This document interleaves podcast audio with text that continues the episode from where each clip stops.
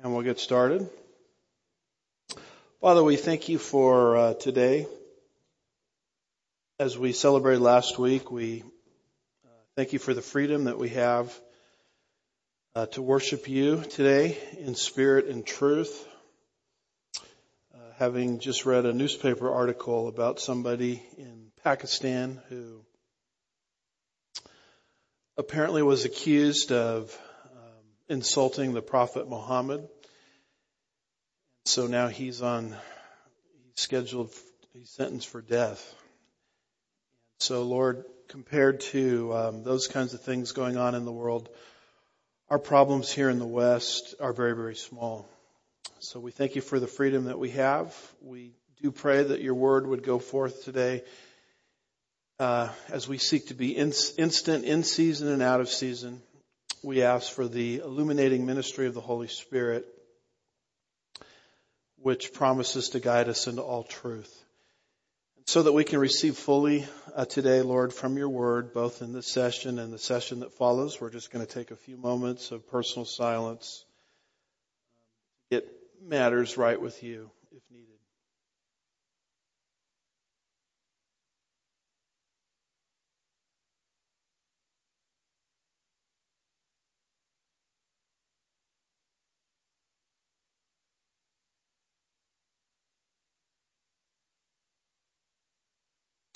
We thank you, Lord, for the promise of First John chapter one, verse nine.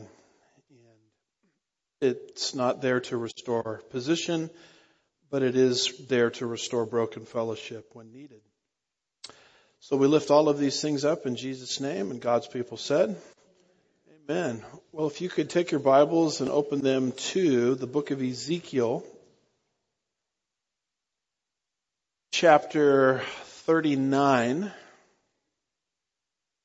And verse one.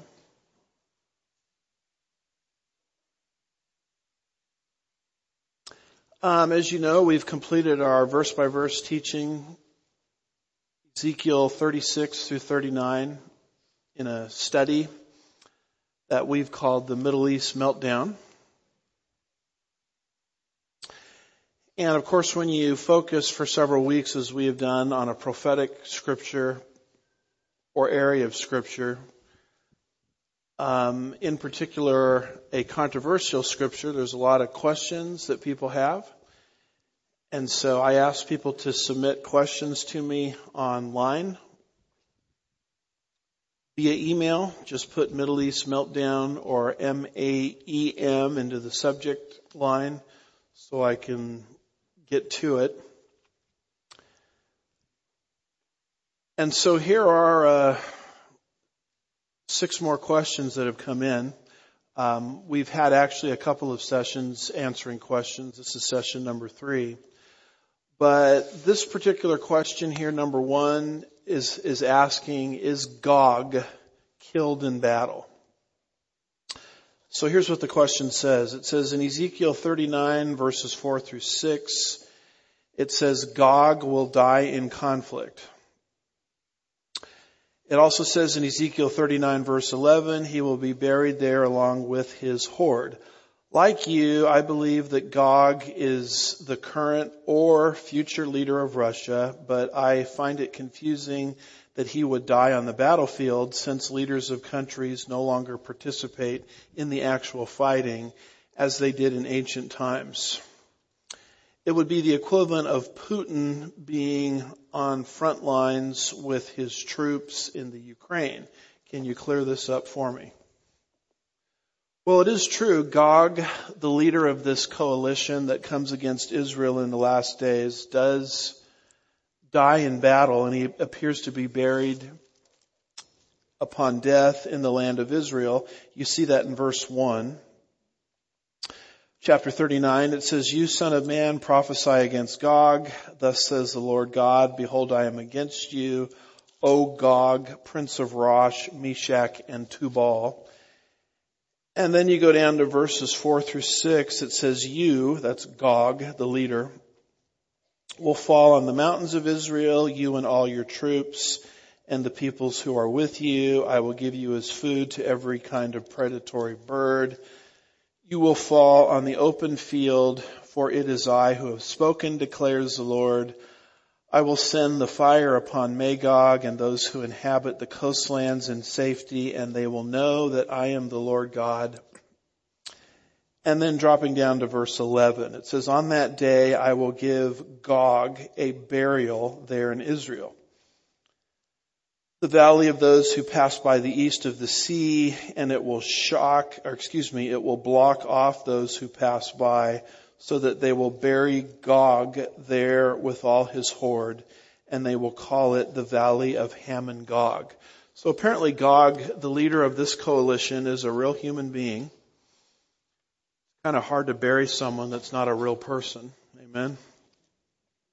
And um, he will be killed in battle, and he'll be buried there in the land of Israel. And so the question is, well, that's a weird way of fighting. You know, isn't the military leaders typically, you know, behind some control panel somewhere in a remote part of the earth, not fighting in battle? And I guess I would say, by way of answer, yeah, normally that's true. Normally, leaders of political countries um, are not actually fighting in the battle themselves. But what we're reading about here is abnormal. The normal rules that warfare proceeds on um, are not applicable here, because this is an abnormal time. And you know it's an abnormal time because the restrainer, the Holy Spirit, through the church, has been removed. And so Satan is doing things here that would not normally take place in normal battle. So these are abnormal times. And beyond that, it could be that Gog is very overconfident. I mean, he's so overconfident that I mean, Israel has no one to rely upon other than God himself. And so you could see how Gog would, from a human perspective, would say, okay, there's no way I can lose this invasion, this war that I'm starting through invasion. And so that may be the reason why Gog is, you know, fighting, it would seem, and buried in the land of Israel. By the way, you have examples in the Bible of people, leaders, of armies that fought in battle and are killed in battle. Uh, one of them is named Josiah. You can read about his story in Second Chronicles thirty-five, verses twenty through twenty-four. Of course, you know, David and Saul went as leaders of Israel and actually fought um, in uh, the battles themselves. So that's kind of, that's how I would handle that. Um, some would take this as what's called a synecdoche. A synecdoche is a figure of speech meaning the part for the whole. The part represents the whole. So when we say today the White House said, um, we're not talking about the entire United States government. We're just talking about what one branch of government said. So White House is a synecdoche, part for the whole, for the whole United States of America. So someone could actually take Gog here as a synecdoche, part for the whole, for the whole invading force. I'm really not comfortable with that kind of solution, because it does say he's buried. He's buried in the land of Israel. And so it seems to me that he's actually out front doing the fighting. And the reason for that might might be overconfidence. And this is a time period when the restrainer is taken away. And what's normal in military warfare, from our experience, those rules have been suspended. So that's the best I can do with that. Question number two reads, are you able to le- elaborate more on your view as to why you think the Ezekiel war coincides with the second seal judgment? So the greatest, um, as I've tried to mention before, the greatest debates in prophecy don't relate to the what question. They relate to the when question.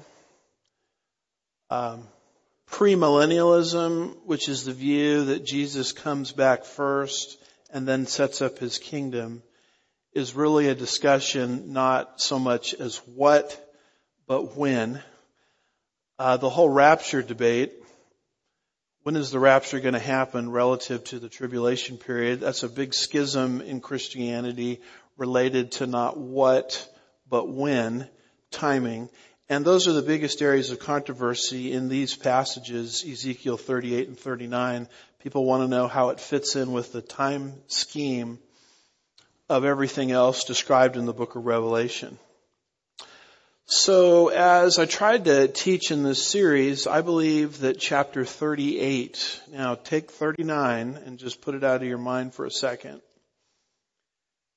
Chapter thirty-eight takes place with seal judgment number two.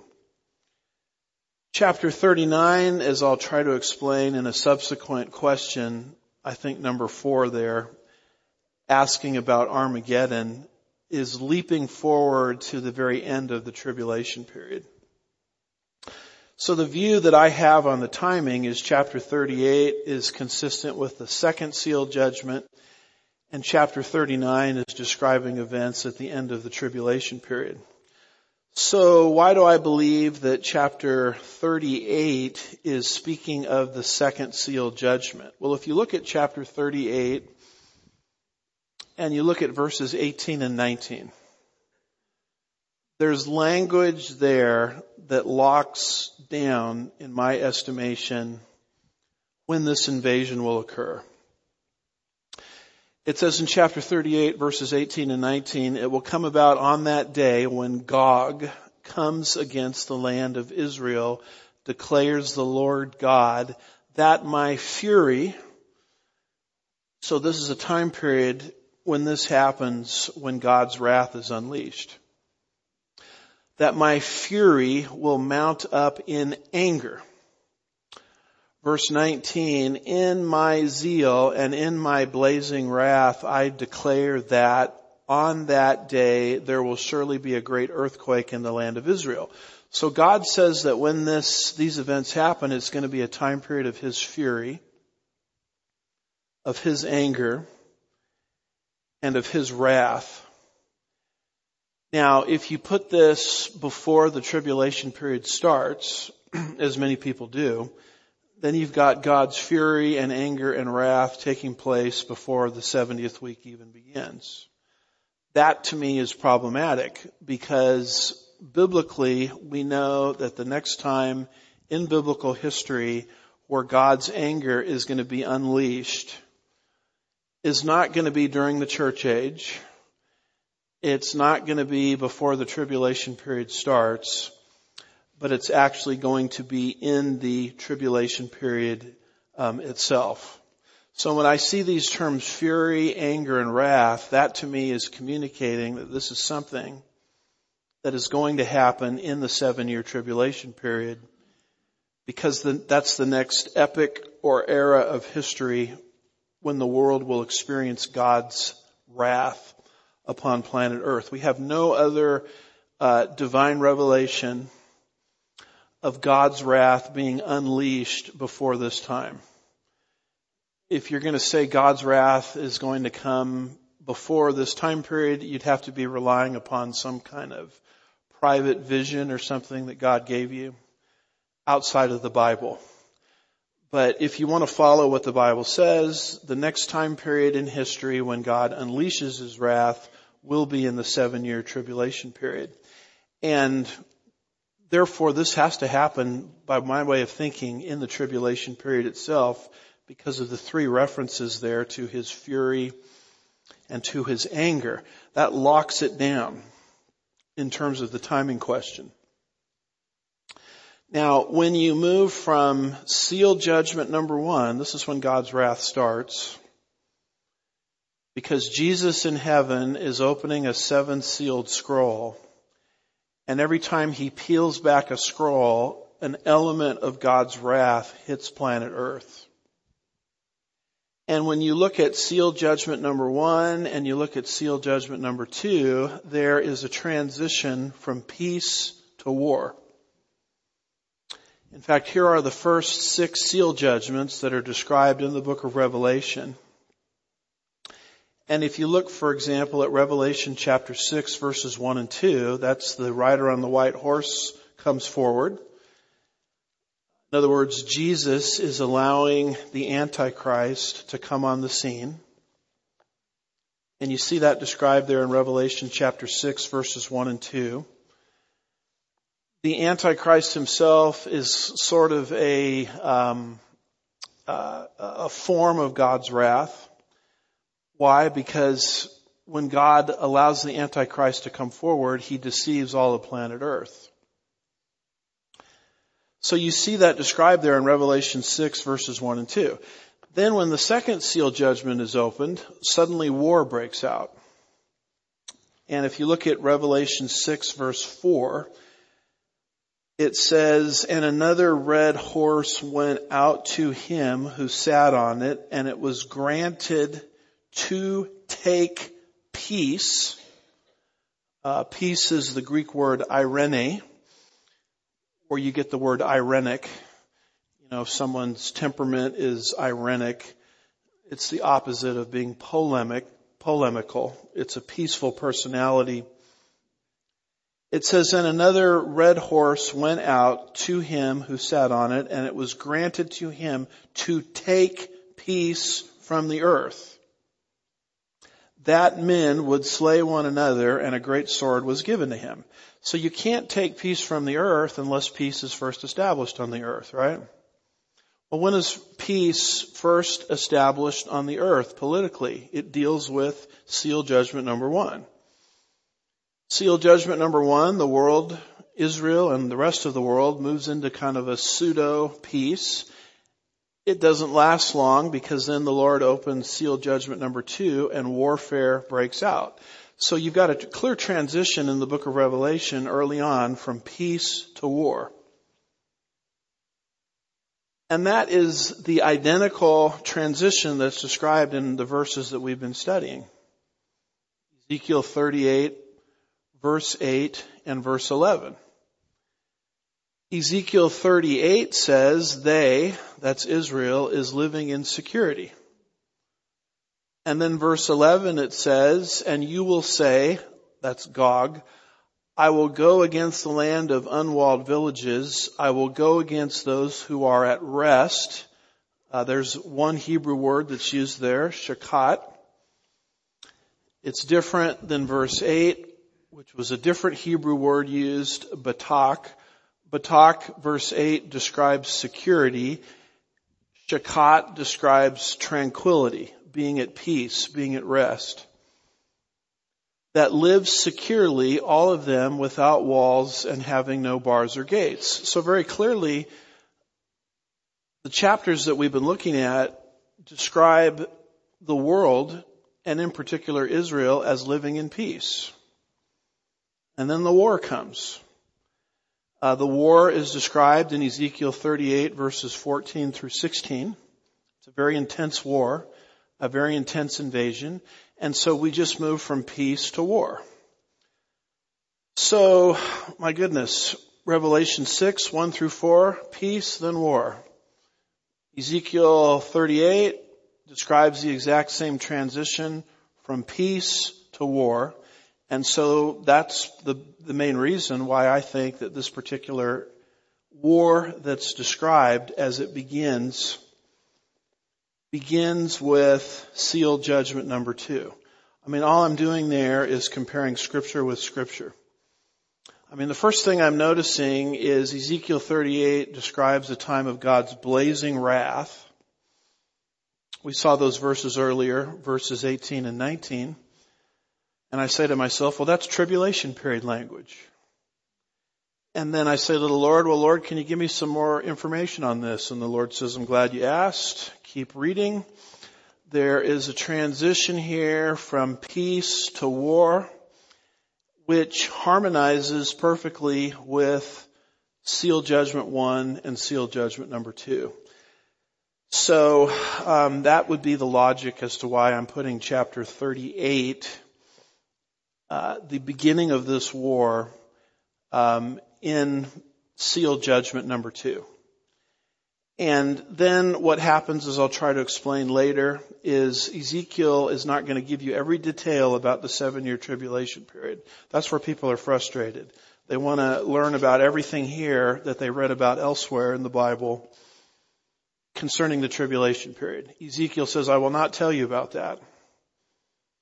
What I'm going to instead tell you about is the aftermath of all of these things. And that's why when you move into chapter thirty-nine, there's a discussion there of Israel's conversion, which is God's ultimate goal. There's a discussion there about the birds of prey feasting on the carnage of the dead troops, which is uh those Israel's conversion and the birds of prey essentially are events, as we've tried to explain, at the end of the tribulation period. So chapter thirty-eight is the transition from seal judgment one to seal judgment number two. Chapter thirty-nine is the aftermath of all of these things. And what Ezekiel is doing is he's giving you the outer edges of the tribulation period. Now, if you want to read about Armageddon, uh, the temple desecration, the mark of the beast, uh, Ezekiel doesn't talk about that. You've got to piece the data together with other scripture. Ezekiel is just giving you the outer edges. So this is um, a view called the two-phase view. It isn't unique with me. Uh, the first time I heard about this was from my professor, the late Harold Hohner, and so I've sort of adopted his view as my view. And so, of course, he's smiling from heaven as I'm speaking, because I'm speaking favorably of him. Um, he influenced me on this. And when I heard his his view on the timing, I said, well, that's it. Everybody else is mixed up because they're trying to make this one event. This isn't one event. This is the outer parameters of the tribulation period. Uh, that's all Ezekiel is doing there. And so chapter thirty-eight, I think, is the second seal judgment, because the transition from peace to war is exactly what we read about in the first two seal judgments in Revelation six, verses one through four. So I hope that helps. Question number three relates to, does this war coincide with the rapture? So here's the question. This is number three. It says, what do you think of the view of the rapture in the Ezekiel war occurring simultaneously, as that also seems to be a common viewpoint of when the Ezekiel war will occur? So a lot of people think, well, this war is going to break out, and simultaneous with that is going to be, at that very nanosecond, the rapture of the church. Um, I would not read into Ezekiel thirty-eight and thirty-nine anything related to the rapture. The reason is the rapture concerns the church, which was a mystery or an unknown commodity at the time Ezekiel had his prophecies and wrote these chapters. So this is not church age truth here that's being described. This is describing something that will transpire, I believe, subsequent to the rapture of the church, or the translation uh, of the church. And that would be one reason not to see the rapture here. Um, Ezekiel didn't know anything about the rapture, because the rapture is a mystery. And that mystery would not be unfolded until the upper room. That's the first reference to the rapture of the church found anywhere in the Bible, in the upper room, John fourteen, verses one through four. Beyond that, the Bible over and over and over and over again. In fact, it says it so many times, I'm, I'm shocked that this issue is even discussed anymore. But it says to the church, that would be us, that we are not appointed unto wrath. I mean, that should make you very happy. Makes me happy. Um, and by wrath, I'm talking about divine wrath. So you'll see that promise repeated a number of times in the epistles. The epistles are not the wives of the apostles. Amen. The epistles are the letters which govern the church. And so you'll discover in First Thessalonians one verse ten, I don't know if we need to look up all of these verses because we've covered a lot of them in our rapture series, First Thessalonians five nine, Romans five nine, Romans eight one, Revelation three verse ten. It says it over and over again that we are not appointed unto divine wrath. So what then is the tribulation period? The tribulation period, just like the Noahic flood in the past, is an expression of God's wrath.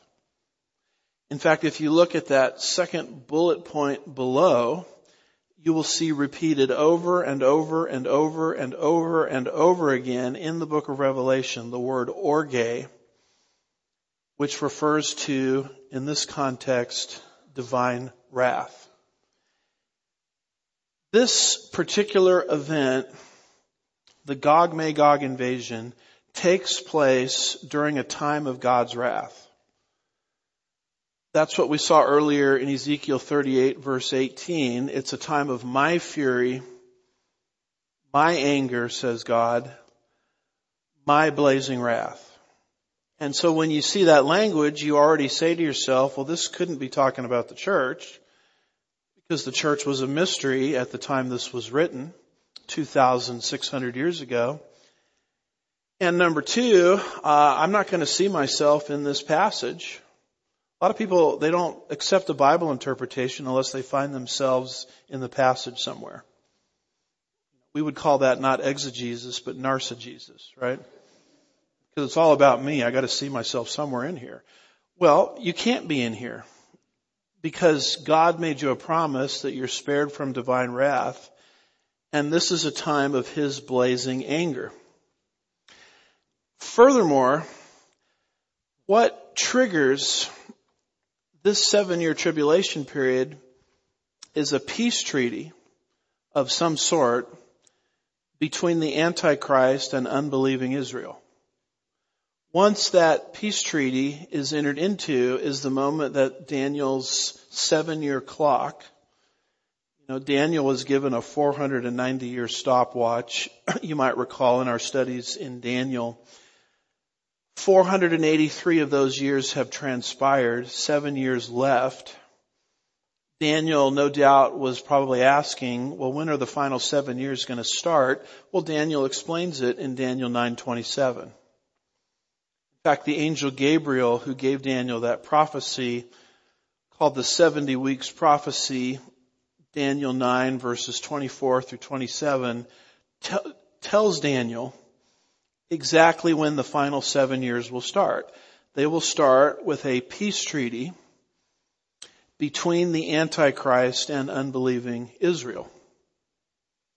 And that's why this invasion takes place during a time period when A, Israel is living in security, Ezekiel thirty-eight verse eight, and she's also living at peace and rest. In fact, some of your English translations translate those words as unwalled villages, meaning Israel doesn't have a need for military defense anymore because her security has been guaranteed through the peace treaty that she has entered into with the Antichrist. And here's the thing to understand, is the Antichrist, who will enter into this peace treaty with Israel, which will start the final seven years on Daniel's clock, that Antichrist cannot even come into power or into existence on the world stage as long as the church is here. That's Paul's point in Second Thessalonians two verses six and seven, where Paul says, and keep in mind the context of Second Thessalonians two, they had gotten a forged letter from Paul, allegedly coming from Paul, saying that the day of the Lord or the tribulation period has started. So they were, they were, you talk about hitting the panic button. The Thessalonians were hitting the panic button. Particularly since Paul had told them in the first letter, you won't be here when the tribulation period begins. Now they get this forged letter that they're in the tribulation period. So Paul writes Second Thessalonians to calm them down. He says, you're not in the tribulation period yet because the Antichrist has not made a peace treaty with the nation of Israel. Oh, and by the way, as I used to instruct you in these things, the Antichrist himself cannot even come upon the scene to make the peace treaty with Israel as long as the church's restraining ministry or the Holy Spirit's restraining ministry through the church is present. And so that's his point in Second Thessalonians two verses six and seven. He says, you know what restrains him now, so that in his time he will be revealed. For the mystery of lawlessness is already at work. Only he who now restrains will do so until he is taken out of the way. So the man of lawlessness, the Antichrist, who will start the tribulation period by entering into a peace treaty with the nation of Israel, he can't, he can't even come on the scene yet. As long as the church is restraining his ultimate coming as God via the Holy Spirit is working through the church. So we've been very careful in our rapture series that we did to explain why this restrainer is indeed the Holy Spirit. Here the Holy Spirit is not being identified by his personage, but he's being identified by his ministry. The Holy Spirit has a lot of ministries, amen? He's called the Spirit of Truth. Jesus called him that in the upper room. Um, Paul in Romans eight calls him the Spirit of Life. He gives us spiritual vitality. So you'll, what you'll see in the Bible is many times the Spirit of God is identified not so much in his person, but in the ministry that he is doing. And currently, the Holy Spirit is doing a ministry. He is restraining the Antichrist. This has to be a reference to the Holy Spirit because only the Holy Spirit, the third member of the Godhead, omnipotent God, could hold back Satan's project. You have to understand that the Antichrist, when he comes, will be Satan's special project. Satan will work through the Antichrist right down to counterfeit signs and wonders in an unhindered way. And right now the Holy Spirit is stopping this. This has to be the Holy Spirit because only the Holy Spirit is strong enough to stop the devil. Beyond that, the Holy Spirit view in Second Thessalonians two verses six and seven handles very well the switch in gender from neuter to masculine. Now, did you notice that in the slide I had up earlier? The participle in Greek restrainer is used twice, but the gender switches. It says, you know what restrains him now. Their restrainer is neuter. And then in verse seven it says, for the mystery of lawlessness is already at work. Only he who now restrains him will do so until he is taken out of the way. Paul, when he writes, switches from the neuter to the masculine. Restrainer, neuter, verse six, masculine in verse seven. And I'm here to tell you that that is a phenomenal description of the Holy Spirit. Because Jesus in the upper room, in reference to the Spirit coming on the day of Pentecost, when he talked about the Holy Spirit, he called him he. He used the masculine pronoun he. Also, interestingly enough, the word Spirit in Greek is pneuma, which is a neuter noun. So Jesus referred to pneuma, a neuter noun, Uh, the Holy Spirit, in other words, also through the masculine pronoun he. So this shift from the masculine to the neuter fits the Holy Spirit perfectly, and that's what Paul is saying here. He's saying, the anti- don't, you're not in the day of the Lord. I don't, I don't care what forged letter you got. I don't care whose email address it came into. You're not to be afraid of this uh, being suddenly plunged into the tribulation period. Why not? Because the Holy Spirit is doing something right now, actively restraining the Antichrist. And the Antichrist is necessary to start the seven-year tribulation period. Now, the next sort of phase in the argument is A, the Holy Spirit restrains the Antichrist. The restrainer is the omnipotent Holy Spirit. And then the next point to consider is, where does the Holy Spirit live right now? Any guesses? It's living inside of us. Our body is called the temple of the Holy Spirit. Uh, First Corinthians six verse nineteen says that. And by the way, once you become a Christian and the Holy Spirit enters you, which happens at the point of faith alone in Christ alone, how long is the Holy Spirit in you for? He's in you forever. John fourteen verse sixteen, Jesus says, I will ask the Father, and he will give you another helper. And that helper, Paraclete, the one who comes alongside to assist, is clearly the Holy Spirit. Because in verse seventeen of John fourteen, he's called the Spirit of Truth. I will ask the Father, and he will give you another helper, that he may be with you forever. Notice this. He will not be on you.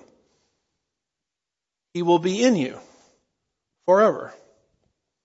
And what a thing to remind them of as he's announcing his departure, because they were panicking. Oh no, Jesus that we followed around for three years, who were intimately connected to, these eleven disciples that heard this, every time he says, I'm going back to the Father, that scared the living daylights out of him.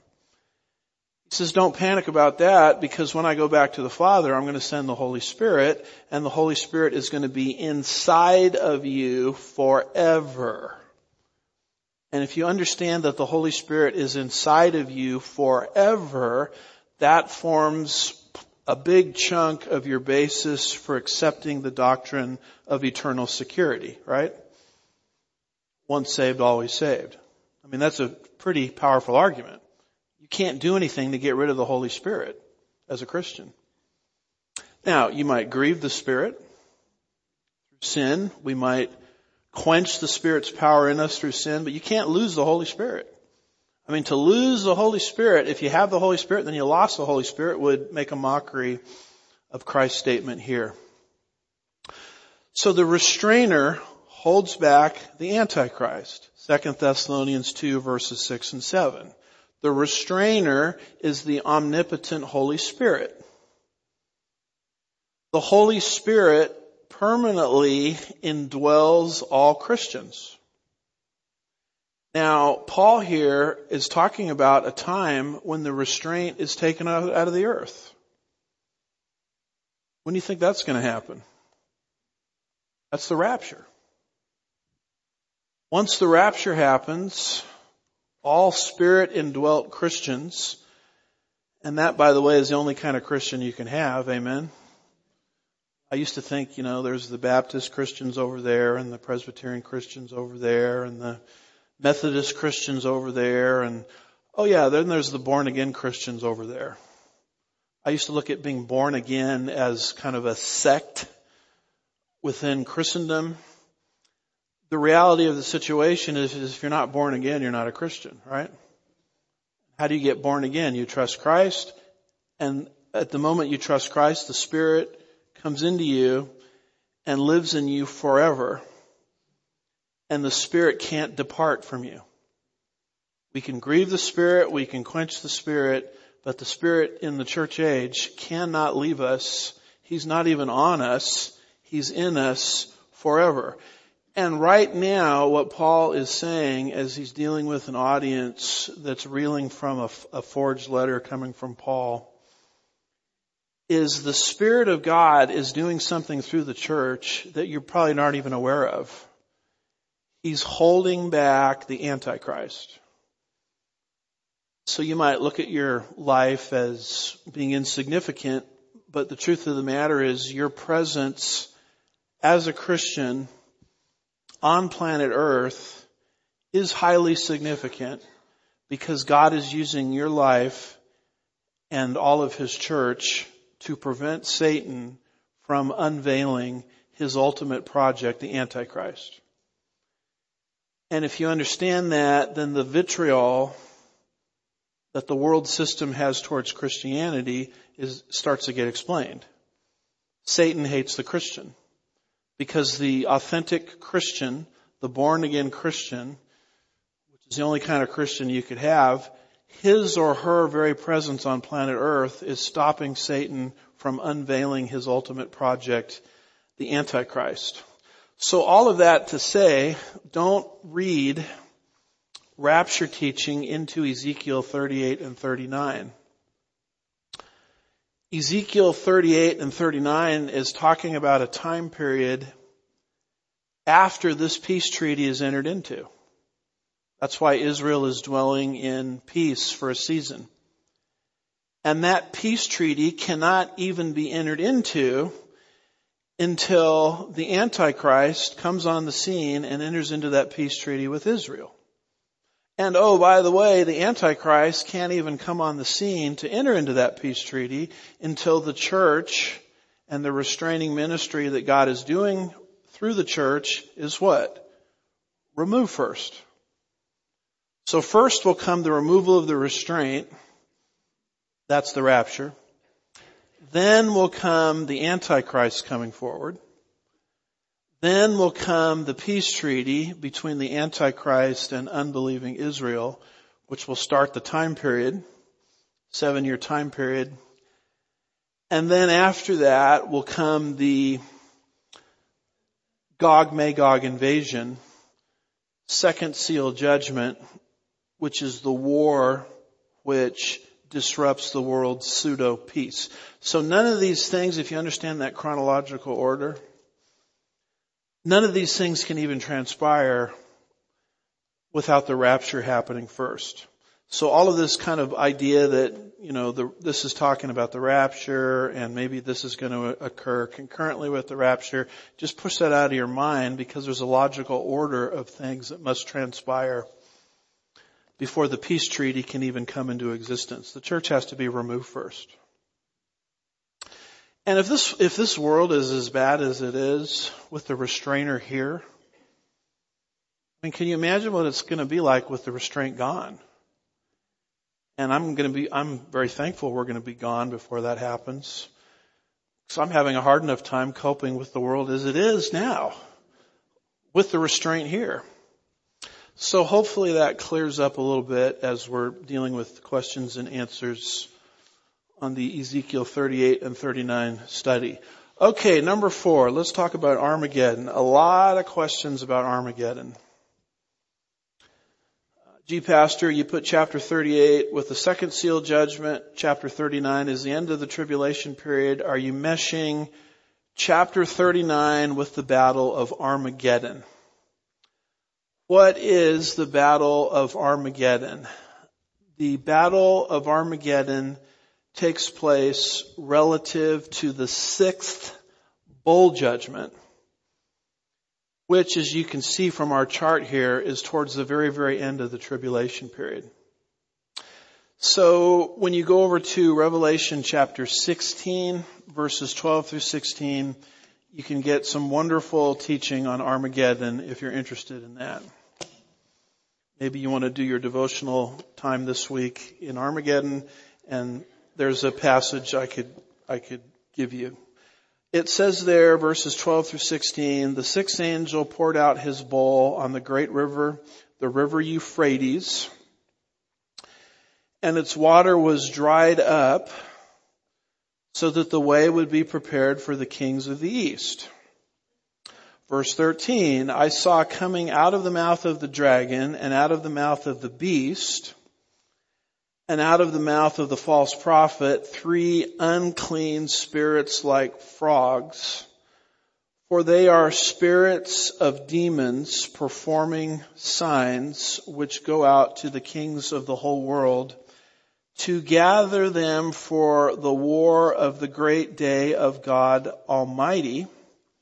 Verse fifteen, Jesus says, "Behold, I am coming like a thief. Blessed is he who stays awake and keeps his clothes so that he will not walk about naked and men will not see his shame." Now, verse sixteen is your Armageddon verse. And they, who's the they? The unholy Trinity, Antichrist, the false prophet, and Satan. They gathered them. Who's them? This great army coming from the east of the Euphrates River. Uh, if I was a betting man, I would say one of the players in that will be China, amongst other nations. Um, that was the position that Doctor John Walvoord takes in his Revelation commentary. They gathered them together to the place. So we're talking about an actual physical location on planet Earth. They gather them together to the place which in Hebrew is called Har-Mageddon. Now, Armageddon is a compound word. It comes from the word uh, H A R in Greek, which means mountain. And then Mageddon comes from an area called Megiddo in northern Israel. And I think it was Napoleon that passed through that part of the land of Israel and said, you know, this would be a great place for a war. In fact, I, I couldn't I couldn't dream of a better scene for a, a world war. He said something to that effect. And he was prescient in his comments because God says that's what's going to happen. The armies of the earth are going to be satanically drawn. Uh, they're going to come from across the east of the Euphrates River. Um, they're going to move into this territory for the final conflict, the Battle of Armageddon. And so that basically is what Armageddon is. We believe that Armageddon is a literal place on planet Earth. You read some notes in some study Bibles and they say, well, that's just the struggle that we are all in as Christians or something. Uh, no. Um, when the Bible uses geographical areas, particularly in the book of Revelation, they're always literal. Asia's literal, uh, Patmos, Ephesus, Smyrna, Pergamum, Thyatira, Sardis, Philadelphia, Laodicea is literal. The Euphrates River is literal. The references to Jerusalem and the millennial Jerusalem and the New Jerusalem are literal places on planet Earth. So, so is, uh, so is Armageddon. So when I'm teaching Ezekiel thirty-eight and thirty-nine, and I'm trying to explain that chapter thirty-nine is the end of the tribulation period, people are wondering, well, is chapter thirty-nine talking about Armageddon? My perspective on it is chapter thirty-nine is not talking about Armageddon. It's talking about what happens at the end of all of these things, including the Battle of Armageddon. So Ezekiel has a prophecy about the second seal judgment, and then he just leaps forward like a jumping over a high jump bar. And he leaps past all of the events of the tribulation period, including Armageddon. And then he talks about the aftermath of all of these things. So J. Dwight Pentecost, in his wonderful book, Things to Come, and if you don't have this on your bookshelf, you should think about getting this because it's like the granddaddy of all prophetic teaching in terms of trying to systematize it. He has uh, a couple paragraphs describing how Ezekiel thirty-eight and thirty-nine is not talking about the Battle of Armageddon. And I took his material and put it in a chart. Ezekiel thirty-eight and thirty-nine, there is no battle. It's just God judges the hordes that are invading. But in Armageddon, and you can see the scripture references that I have in parenthesis, there is an actual battle. between the armies and the Lord. In Ezekiel thirty-eight and thirty-nine, the invaders come from the west and the north, as we've tried to explain. But in Armageddon, Revelation sixteen, all the nations invade. In Ezekiel thirty-eight and thirty-nine, particularly thirty-nine, the enemies are destroyed on Israel's mountains. But in Armageddon, the events take place in Jerusalem and the valley of Jehoshaphat. In Ezekiel thirty-eight and thirty-nine, Israel, what precipitates this conflict in Ezekiel thirty-eight is Israel is dwelling in safety. But in Armageddon, Israel is not dwelling in safety. She is being pursued by the dragon or Satan, who has been evicted from heaven. In Ezekiel thirty-eight and thirty-nine, there is absolutely no mention of a massive blood flow recorded. It just talks about the burial of Gog and his invading hordes. But in the discussion or the prophecies concerning Armageddon, there's a massive flow of blood described. In fact, when you look at Revelation fourteen, and you look at verse twenty, it says, the winepress was trodden outside the city, and blood came out from the press up to the horses' bridles for a distance of two hundred miles. And that's just a, a, a unbelievable, monumental flow of blood. That is spoken of at Armageddon, but it's not spoken of in Ezekiel thirty-eight and thirty-nine. In Ezekiel thirty-eight and thirty-nine, fire comes upon the invaders. But in the description of Armageddon, fire does not come upon the invaders. So therefore, when we study Ezekiel thirty-nine, and even though I'm putting it at the end of the tribulation period, the details are very different than Armageddon. So I think chapter thirty-nine skips Armageddon. In fact, it skips all of the tribulation period prophecies and just tells you what's going to happen at the very, very, very, very, very, very, very, very end. The two things that are going to happen are the conversion of Israel, which is God's ultimate goal. And then there's going to be so many corpses that the birds of prey are going to feast upon the, upon the carnage. So again, the perspective that I have on it, and I know this is a new perspective, most people haven't heard this. Ezekiel is giving you the outer edges of the tribulation period.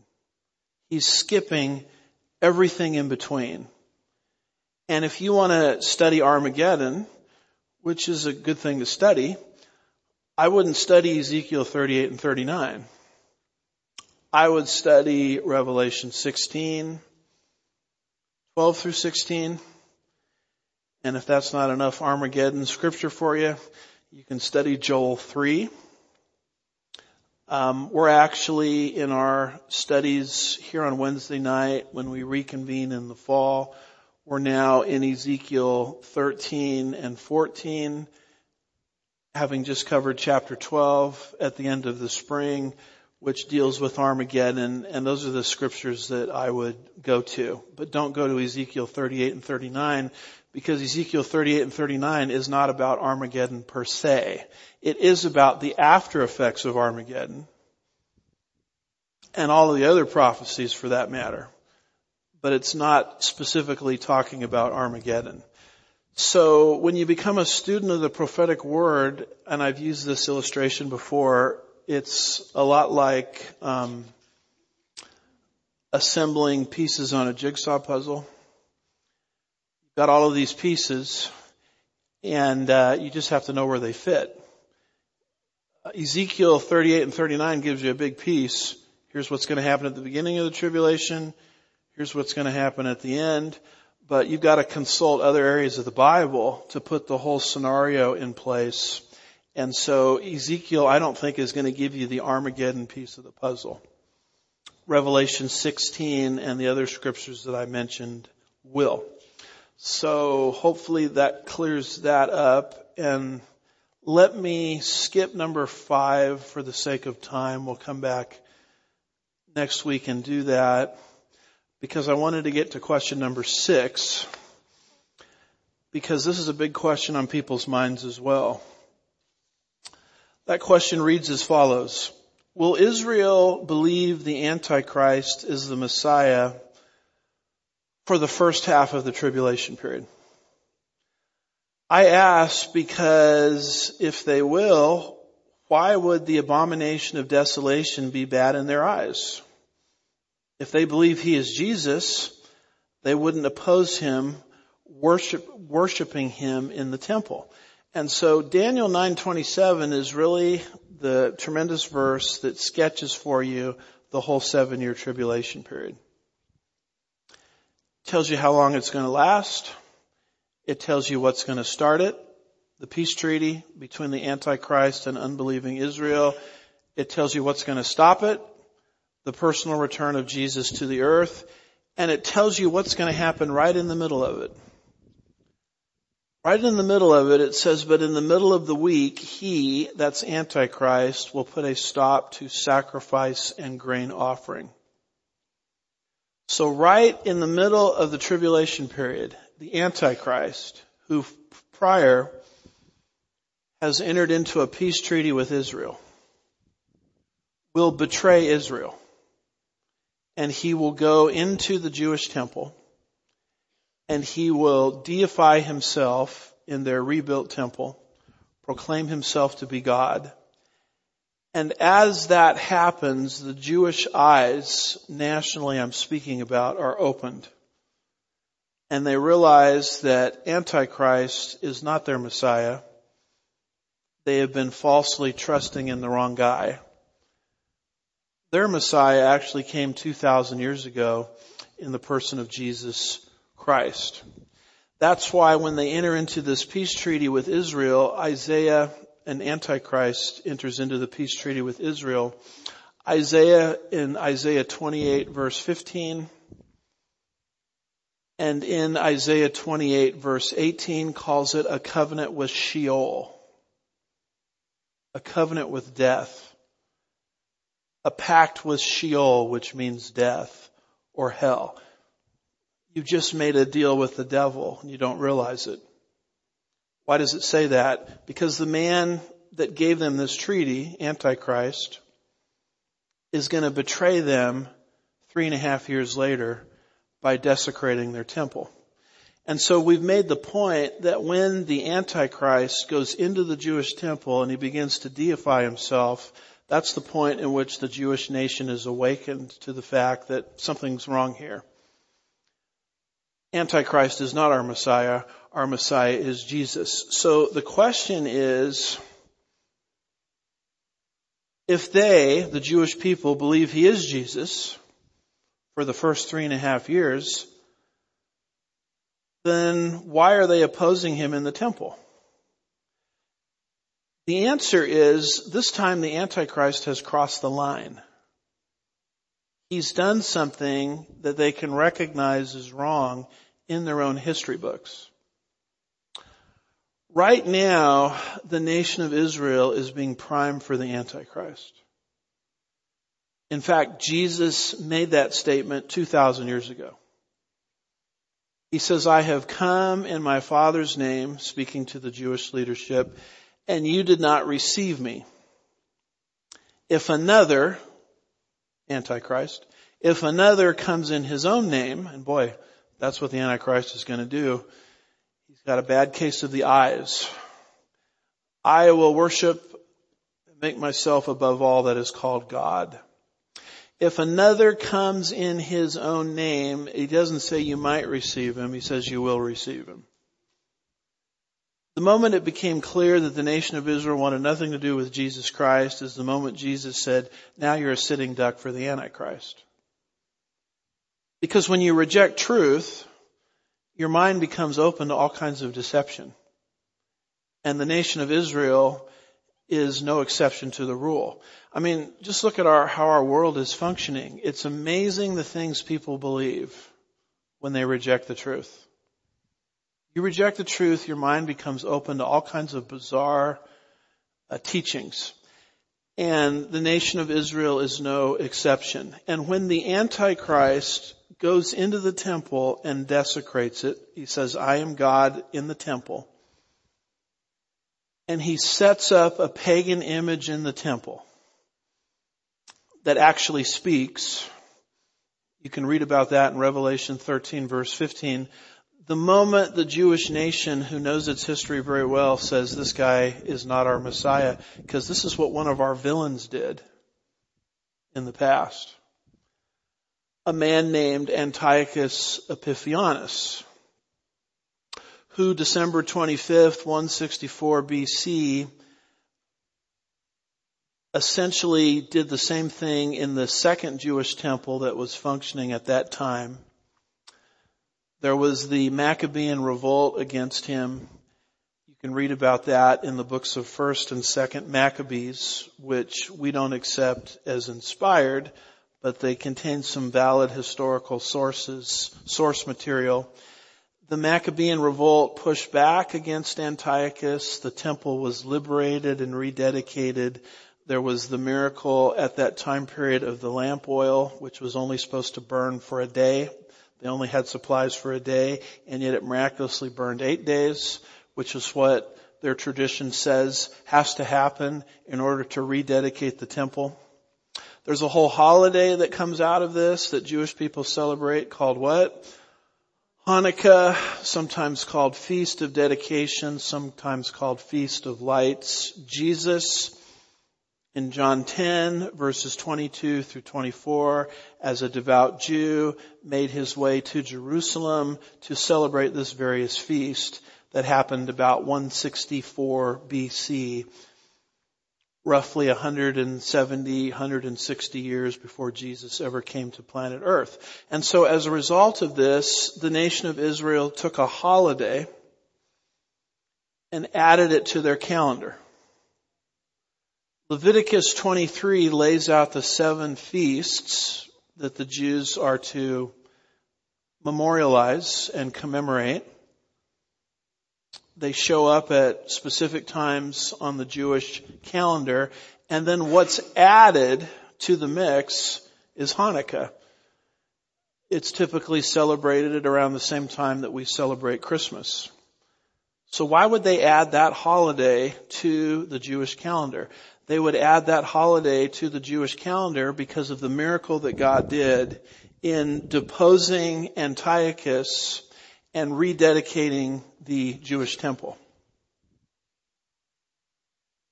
What you have to understand is that Antiochus is a type of what the Antichrist will do. Daniel eleven verse thirty-two of Antiochus says he will desecrate the temple. Daniel nine verse twenty-seven takes that identical language and applies it to the future Antichrist. What Antiochus has done, the Antichrist will replicate in greater form exactly three and a half years into the tribulation period. And once the Antichrist does that, the Jewish mind says, you know what? This has happened before. As the great theologian Yogi Berra would say, it's deja vu all over again.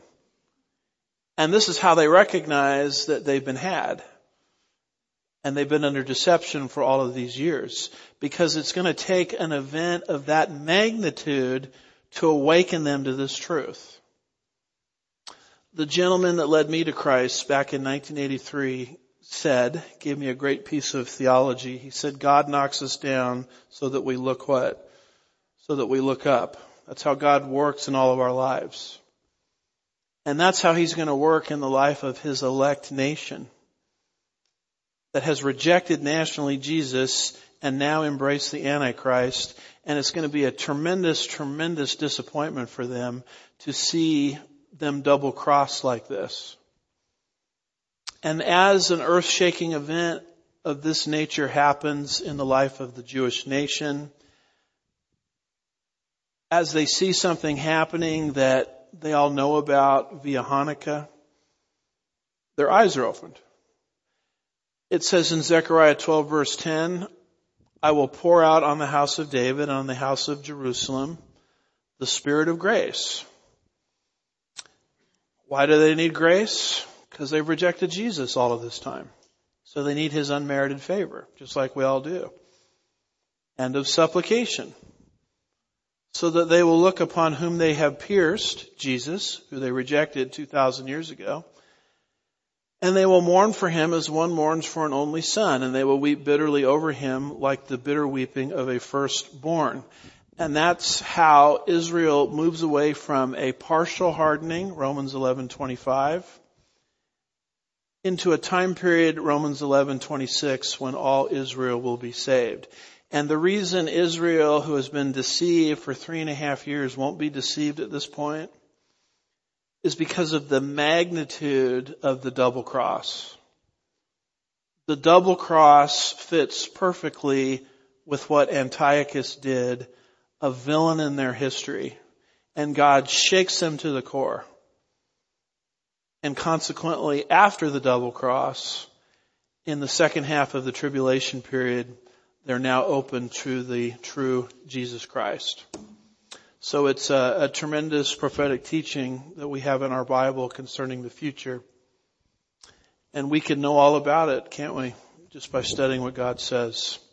And so it's exciting that God has not forgotten the physical descendants of Abraham, Isaac, and Jacob. Amen.